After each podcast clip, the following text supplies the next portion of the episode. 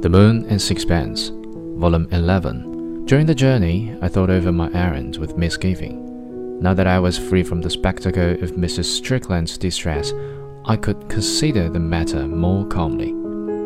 I was puzzled by the contradictions that I saw in her behavior. She was very unhappy, but to excite my sympathy, she was able to make a show of her unhappiness. It was evident that she had been prepared to weep for she had provided herself with a sufficiency of handkerchiefs. I admired her forethought, but in retrospect, it made her tears perhaps less moving.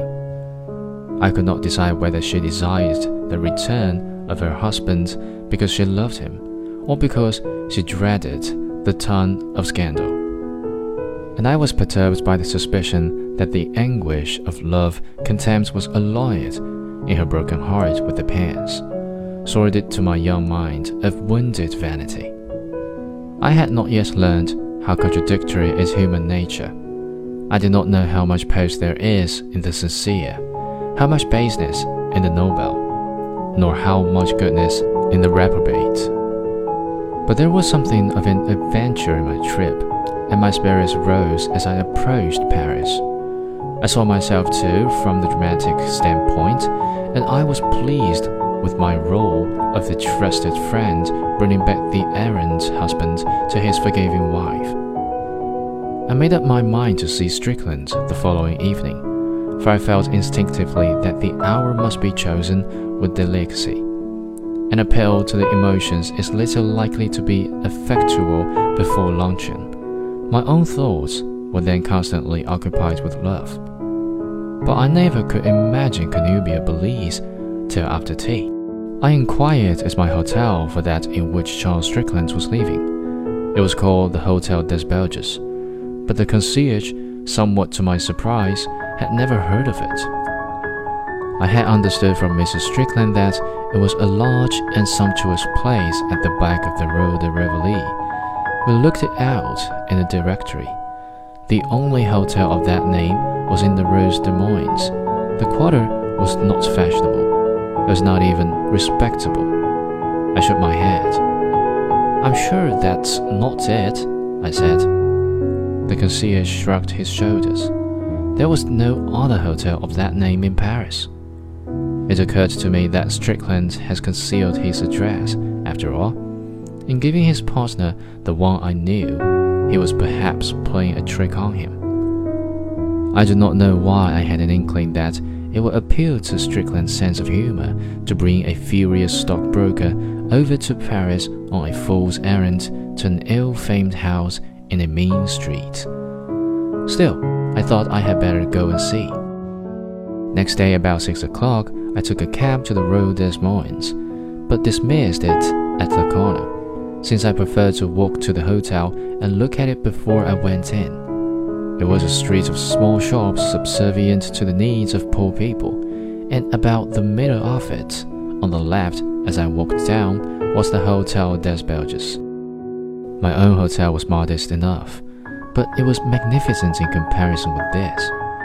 It was a tall, shabby building that cannot have been painted for years, and it had so bedraggled an air that the houses on each side of it looked neat and clean.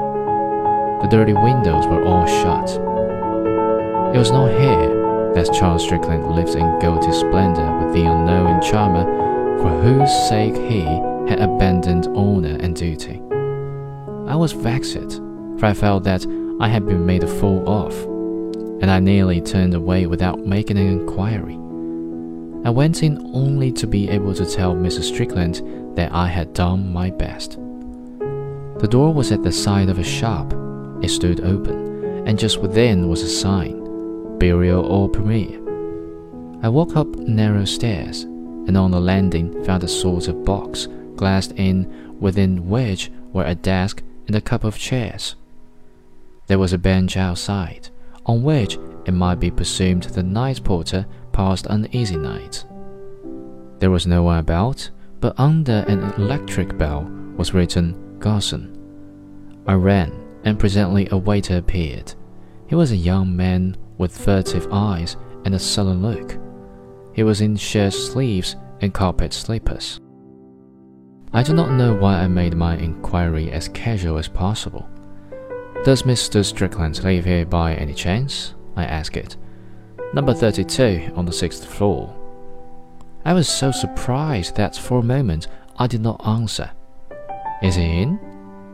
The waiter looked at the board in the bureau. He hasn't left his key. Go up and you'll see. I thought it as well to put one more question. Madame Miller, Monsieur is. The waiter looked at me suspiciously as I made my way upstairs. They were dark and airless. There was a foul and musty smell. Three flights up a woman in a dressing gown, with tousled hair, opened a door and looked at me silently as I passed. At length, I reached the sixth floor and knocked at the door number 32. There was a sound within, and the door was partly opened. Charles Strickland stood before me. He uttered not a word. He evidently did not know me. I told him my name. I tried my best to assume an airy manner. You don't remember me? I had the pleasure of dining with you last July. Come in, he said cheerily. I'm delighted to see you. Take a poo. I entered. It was a very small room, overcrowded with furniture of the style which the French known as Louis Philippe. There was a large wooden bedstead on which was a billowing red eiderdown, and there was a large wardrobe, a round table, a very small washstand, and two stuffed chairs covered with rare rep. Everything was dirty and shabby. There was no sign of the abandoned luxury that Colonel MacAndrew has so confidently described. Strickland threw on the floor the clothes that burdened one of the chairs, and I sat down on it. What can I do for you? he asked it. In that small room, he seemed even bigger than I remembered him. He wore an old Norfolk jacket, and he had not shaved for several days. When last I saw him, he was spruce enough, but he looks ill at ease. Now untidy and ill-kempt, he looks perfectly at home. I did not know how he would take the remark I had prepared. I've come to see you on behalf of your wife. I was just going out to have a drink before dinner. You'd better come too. Do you like absinthe? I can drink it. Come on then. He put on a bowler hat, much in need of brushing. We might dine together. You owe me a dinner, you know. Certainly, are you alone? I flattered myself that I had got in that important question very naturally. Oh, yes. In point of fact, I've not spoken to a soul for three days. My French isn't exactly brilliant.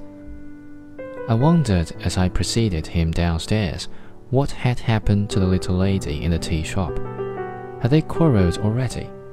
Or was his infatuation past?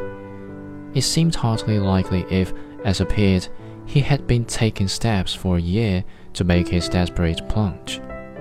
We walked to the Avenue de Clichy and sat down at one of the tables on the pavement of a large cafe.